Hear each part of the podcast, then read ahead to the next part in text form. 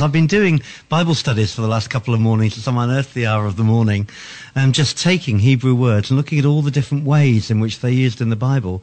And it's amazing what different meanings they all have. I released a load of stuff on Nuach last week, the deep rest of the Lord, but there's another lot to come, which means something completely different from Nuach. Ruach, which you all know means breath, wind, or spirit of God, also means the understanding, or the mind, or, wait for it, God's anger. A whole wealth of meanings within one word, which we may not have known. I just love words. It's so good to be exploring them and getting to the, getting to the bottom of them, as it were. And the Lord got me up today and robbed me of rest at half past five in order that I should write a talk on rest. Which I've done with great joy. And I hope it'll bless you because it's very simple. And if you feel like sort of breaking it up a bit because it's going on a bit, well, you know, let's sing, let's party, let's do anything else in the middle of it and break it up. That's fine. Stand at the crossroads and look. Ask for the ancient paths. Ask where the good way is and walk in it. And you will find rest for your souls. And I think that's so important because there's an antichrist spirit abroad that is trying to rob us of rest. The pressure of modern life is leading many individually, but also at a corporate scale, to develop a sort of chronic fatigue syndrome. It's pushing the nation to a kind of corporate nervous breakdown. It's debilitating. And much of the church is in danger of becoming chronically fatigued. And so I feel, Jackie, here's a verse that says what the Lord said to you on the way up today. Hebrews 4 9. There remains then a Sabbath rest for the people of God. For anyone who enters God's rest rests from his own work, just as God did from his. Let us therefore make every effort to enter that rest so that no one will fall by following their example of disobedience. I love this sort of paradox that Scripture's so full of. You know, strive to enter the rest. It sounds like a paradox, sounds like a contradiction, but as so often with the Lord, it's simply a paradox. And we have to learn to embrace the paradox and respond to both ends of the spectrum. There's a time not to rest, when the Lord says, get up on the ramparts and pray hard, work hard, do hard, shove hard. There's a battle on, fight hard. And there's another time, like he's saying to us today, the words that we've had from Nancy, um, from Jackie, from others, when he's saying, come apart and rest a while. Mark 6.31, come with me, by yourselves to a quiet place and get some rest. Or the same version in Matthew 28:11, "Come to me all you who are weary and burdened, and I'll give you rest. Take my yoke upon you and learn from me, for I am gentle and humble in heart, and you will find rest for your souls. And we'll take hold of that invitation, but think again of the paradox that normally when you want something, you go to do something to make you feel better. You go to the fridge. You go to the DVD shop. You go to the newsagents in search of chocolates. You go to the garden. You go to the TV. But Jesus invites us to come. Say it, that word in different languages. Vene. Who can say it in Welsh? Come. Let's hear it. Let's speak it out. Come. The invitation of the Lord. It's, it's not coming as a reward for having done particularly well, but simply because we're weary and burdened. And I felt the Lord saying that so clearly that there's a lot of us here in that category. Hands up. Yes, absolutely. And the reward for coming isn't fame or prestige or anything else, power, what have you. It is simply rest. And I, I love that Hebrew word nuach, you know, the deep soothing rest of the Lord.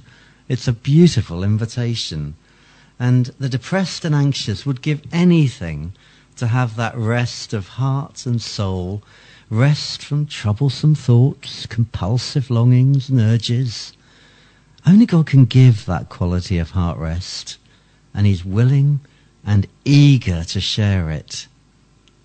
And so we pray, Lord, let my heart be true, renewed. Let your rest fill our souls. Thank you that you're inviting us to come and you welcome us as we do so. Thank you that when you'd finished creating the world, the world experienced a holy hush and there was stillness from activity. And you blessed the seventh day and made it holy. And the Sabbath is the first thing in all recorded history that was ever declared holy. Isaiah 11 verse 10, Isaiah is talking about Jesus. In that day the root of Jesse will stand as a banner for the peoples. The nation will rally to him and his place of rest will be glorious. I love that phrase. May it be truer of our distracted hearts. His place of rest we needed uh, a, a, name for the house that we're going to be, God willing, getting soon. We inherited the last names Ruach, a 10 year old house previously named, The Rock, previously named. Speaking of the opposite ends of the spectrum, the Word and the Spirit, which have to go in perfect tandem and balance, we needed a name for the new house. So we looked up the Hebrew word for settled My actual intention was to find the Hebrew for done roaming. and I read out four wonderful words, all of which would do, but they didn't make much of a sound of, it didn't really sound like a name of a house. The nearest I could find, and I like it, is Makon. And it means the settled dwelling place of God. Is that lovely? Or a fixed base. Whoa! Well, we can't count any chickens because we ain't in yet and there's still a bit of negotiating to do and all the rest of it. But anyway, we're on our way. Here's one of my favourite verses in the Bible. It's from Jeremiah 17. a glorious throne exalted from the beginning is the place of our sanctuary. I love that. And, um, you know, the Lord's throne, a glorious throne exalted from the beginning is the place of our sanctuary. The Jews often got that the wrong way round and they put all the emphasis on the sanctuary. And as it were, they worshipped the temple of the Lord instead of the Lord of the temple. They got it the wrong way round. It's being before the throne of grace that harmony and peace comes to the soul, and we can get it the right way round because He is the spring of living water. And it's the fixed center of the universe, and it's the place where our batteries get recharged. And when we rest, you must have found this, God sneaks up on the blind side, doesn't he? And he sneaks in words faster than we can get our warp shields up to keep him out. And that perspective of the Lord is worth anything. So Jesus sits down to chat with a Samaritan woman, which you don't do, but nobody had told him. And there he was talking, and she comes to him, and then a host of other villagers comes to him. And all he was doing was sitting down to have a drink at a well. So it's so good to come to the well, to stand at the crossroads and look and to ask for the ancient paths. And for you personally to explore and find out where your good way is and to walk in that and not to walk in the expectations of others. And you will find rest for your souls. It's incredible. Uh, friendship is normally between two equals, isn't it, more or less? And here we are, uh, separated by a million miles of everything between the Lord and us. But Him wanting to be absolutely at the center of our life. And that's not being idle in any sense. It's learning to take time out with Him and His Spirit flowing more freely through us. For the Lamb at the center of the throne will be their shepherd. He will lead them to springs of living water. Well, well, well. A, there are a number of different types of well, I'm told. Now, as you all know, the earth is made up of several layers of earth and rock, one on top of each other. And at the first layer, you may find a, a shallow well when you get through a little bit of soil and rock. And usually it'll be quite contaminated and it'll have bugs in and germs. And when the rain comes, the water goes underground and it, hits a layer of hard rock. And where the hard rock is exposed, the water can overflow and become a spring. In this incredible springy old weather we've had in winter, um, I was out for a walk and I suddenly saw in the, our local Malvern Common Park a spring being born. It was amazing. It hadn't been there the day before. One foot ahead of it, it didn't exist, but right there, out of the earth, a spring had emerged, bubbling up. It was so beautiful. It was lovely. Yeah, really beautiful. And for those of you who are feeling like Job did, I have no peace, no quietness, I have no rest, but only turmoil. Yeah, and you're indulging in a rich diet of the poms, the poor old me's. May the Lord help us to get into that well place where the spring begins to spring up in us. I think at a subconscious level, even those of us who are quite experienced in seeking God, we trot out the same sort of arguments that people use against tithing or anything else and say to ourselves, well, if we take a day out to rest, all the other matters we need to attend to won't get sorted. And it's a great chest of do we believe that God can provide in six days all that's needed for seven? And you all know what I'm thinking of with the manna in the wilderness when the Lord doubled the dose on the Friday so the Saturday would come out double. Now, during the Second World War, the government was desperate to get the war effort up, so it experimented with every combination possible. Ten days on, working and two days off, seven days on and no days off. And it found, surprise, surprise, that when people did that, no more was produced because people simply got tired and started working more slowly. They ended up discovering that the best and most productive discovery was six days on and one day off. Back to Maker's instructions, what a surprise! Six days alone you shall labor, Exodus 34:21, but on the seventh you shall rest. Even during the ploughing season and the harvest you must rest. And it was such an important principle the Lord was highlighting there that the penalties for it in Exodus 31:14 to 15 are quite a shock. And it's still the same today in a totally different way that for lack of space in which to renew our hearts and minds and spirits, we wear out prematurely. We end up ministering out of exhausted emotions rather than the living water of the Spirit. We've all known it, haven't we? If we can get down to the first layer through the rock, we've got some water flowing into us. Let's go another layer down, though, through the hard rock, and you come to bowls where the water collects. And into that you can lower a bucket. And these are deep wells where the water is pure. And it's got a much more satisfying taste. Uh, we love to use Malvern spring water. It's great. Uh, much fresher than tap water. Free. Underneath that layer of rock is solid ground where there are no bowls where water can gather. And if we are persistent and bore through, we may eventually come to another layer of water which is called artesian wells. And here the water is gushing out powerfully, like streams of living water hurling into the air. No need for a bucket at all. The pressure is so great, it just comes gushing up. And Jesus said, Whoever believes in me, as the scripture has said, streams of artesian water will flow from within him. John 7:38. I like that one. You know, um, they say that executives would do their best work if they worked 165 days a year.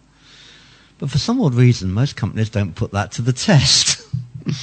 they wouldn't be prepared to part with their director's services for that amount of time, whereas in fact they'd benefit if they allowed him or her to peak for those 165 days a year. It's an interesting link, isn't it, between creativity and rest, and therefore between rest and success. We need time, you see, to ponder the meaning of events, the things that happen, rather than just pressing on to experience the next experience. We're overstretched. But Jesus says, don't work for food that spoils, but for food that endures to eternal life, which the Son of Man will give you. On him, God the Father has placed his seal of approval. Now, if we keep on digging again below even the level of artesian wells, what might we come to? Oil. Isn't it amazing that God's recycled the world's flora in such creative ways? Black gold. I wonder what oil speaks of to you. Anybody like to venture? I'm not talking about Esso. Okay, Linda says blocked ears, olive oil. That's a good one. Lord, piles of olive oil in our ears. Amen to that. Fuel for energy. Oh, men to that. I once saw I once saw a bumblebee that had run out of energy, and we just fed it a little bit of sugar, and instantly it was flying beautifully. I often feel like bumblebees. L- light, yes, absolutely. Roman uh, ca- candle things needing absolutely needing oil, absolutely. Anointing, Anointing oil. Amen to that. Wealth, yes, indeed heat. Amen. I'm sure somebody's thinking of Zechariah too with the oil that comes from the lampstands. Power. Amen. Yeah, the essence of all that's good. Yeah, it's worth getting down to this level, isn't it? Because, you know, we sing, or used to sing, give me oil in my lamp, keep me burning. What are we actually praying for? What are we singing? It's nice to explore it in this way. Lubrication is absolutely vital. WD-40 was so called because they had to develop a, a type of oil that would release um, uh, instruments that had got completely implements that had got completely seized up, and they wanted a lighter oil than usual. And it was the War Cabinet, the War Department, that um, uh, asked for it in 1940. And uh, so, of course, they called it War Department 1940, WD-40. More WD-40, please, Lord we squeak. We derust us, Lord. I disagree with Luther on this point. You know, he he said. Um, uh, he said, "Ruhe ik, so roste ik." If I rest, I rust. I disagree with that profoundly. If we rest, the oil of the Lord touches us and lubricates us.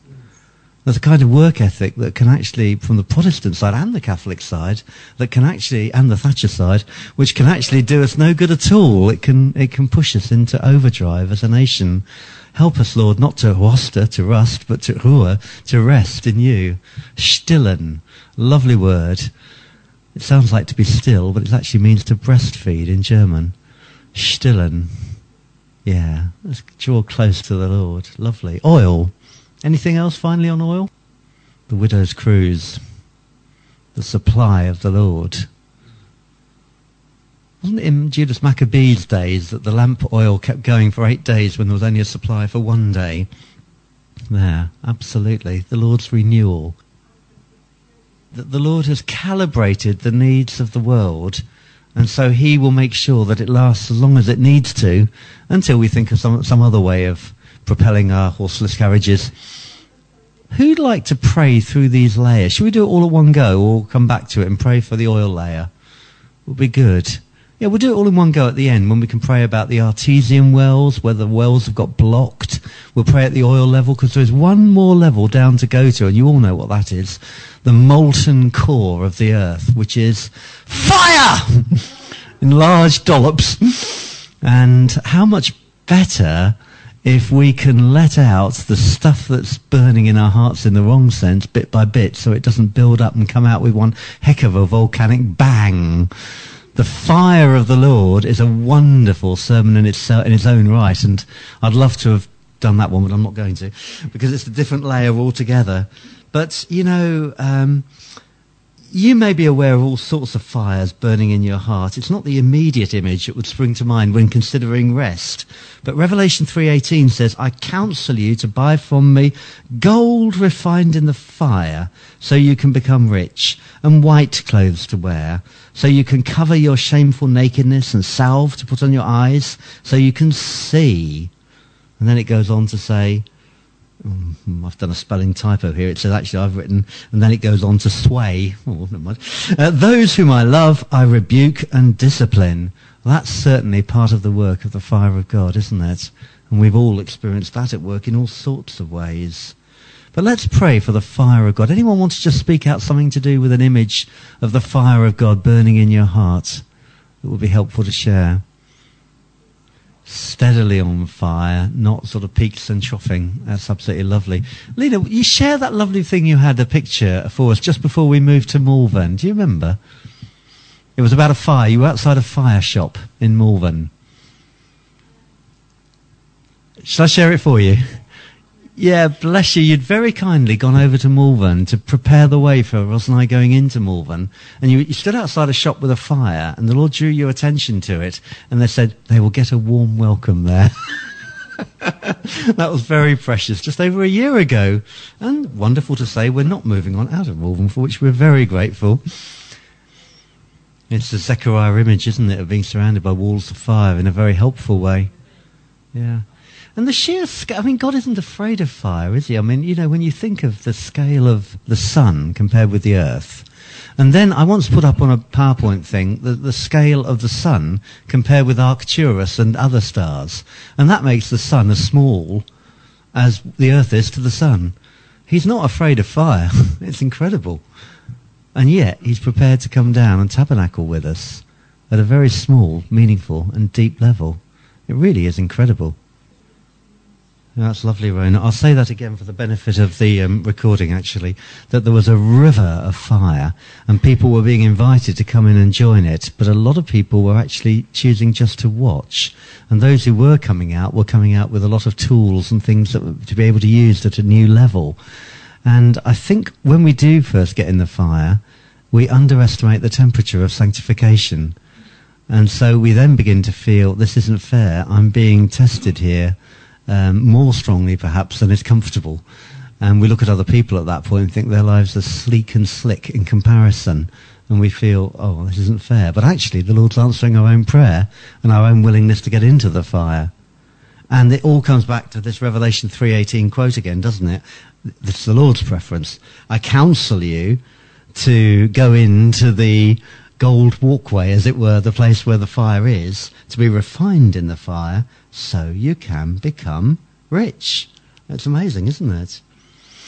And then I suppose that ties in with the discipline which I mentioned, you know, those whom I love I rebuke and discipline, because what else does the Lord Jesus offer to the weary and heavy laden from that passage in Matthew?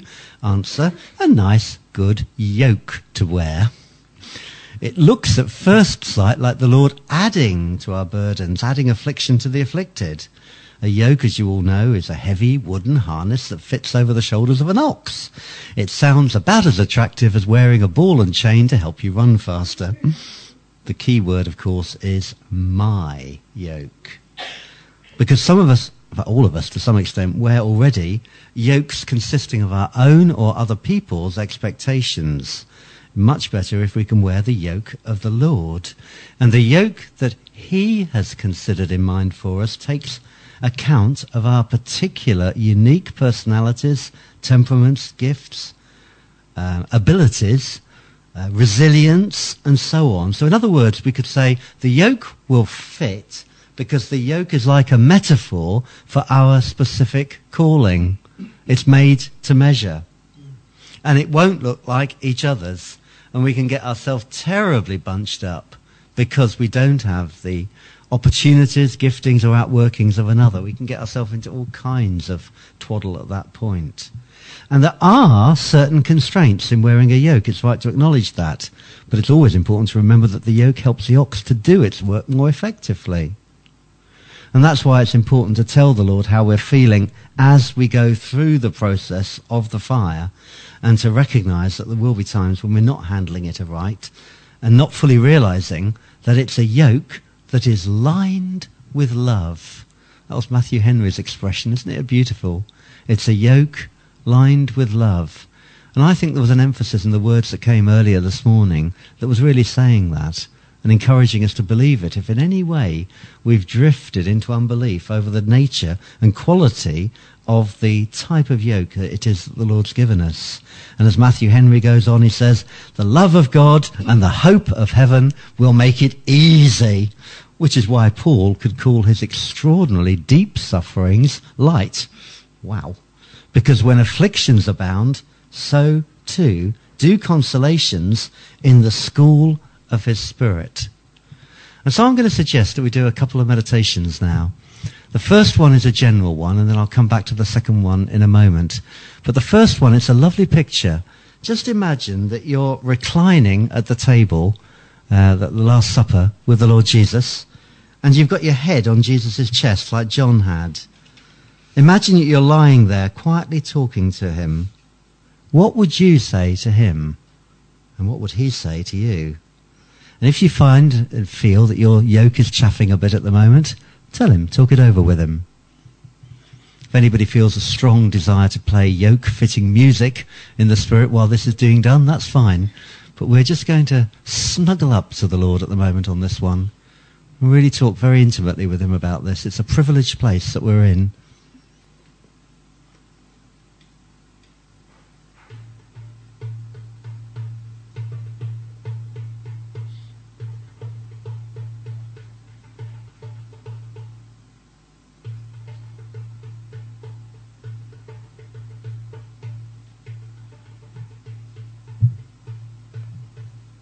David said, On my bed, I think of you, I meditate on you. That's quite an achievement because in all those years on the run, he rarely spent two nights in the same bed. Great ability to find the Lord wherever he was despite pressing circumstances. That's real maturity. Letting the nuach of God reach down to touch, to soothe in the midst of much confusion. Great achievement.